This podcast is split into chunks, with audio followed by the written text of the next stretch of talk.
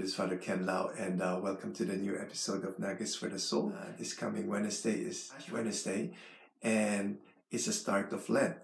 And during Ash Wednesday, the priest would uh, put ashes on our forehead with the sign of the cross, saying, Remember that you are dust, and to dust you shall return. As humans, human uh, derives from the Latin word humus, which means earth and ground. Father Richard Rohr, a Franciscan priest, says this being human means acknowledging that we're made from the earth and will return to the earth. That's why this should really humble us. And humility derives from the word humus, the Latin word humus, which means earth. Uh, and humility is knowing who we are and knowing who God is. And as human beings, all of us, including me as a priest, have fallen short, okay, uh, of the glory of God. And that's from Romans chapter 3, verse 23.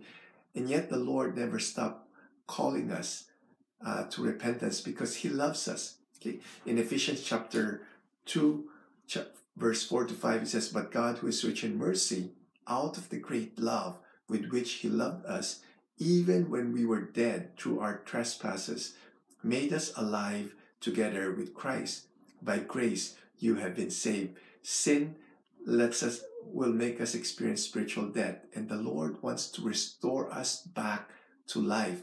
And that could only happen by uh, through repentance okay? And one of the beautiful songs that i've listened to is uh, beauty for ashes by planet shakers.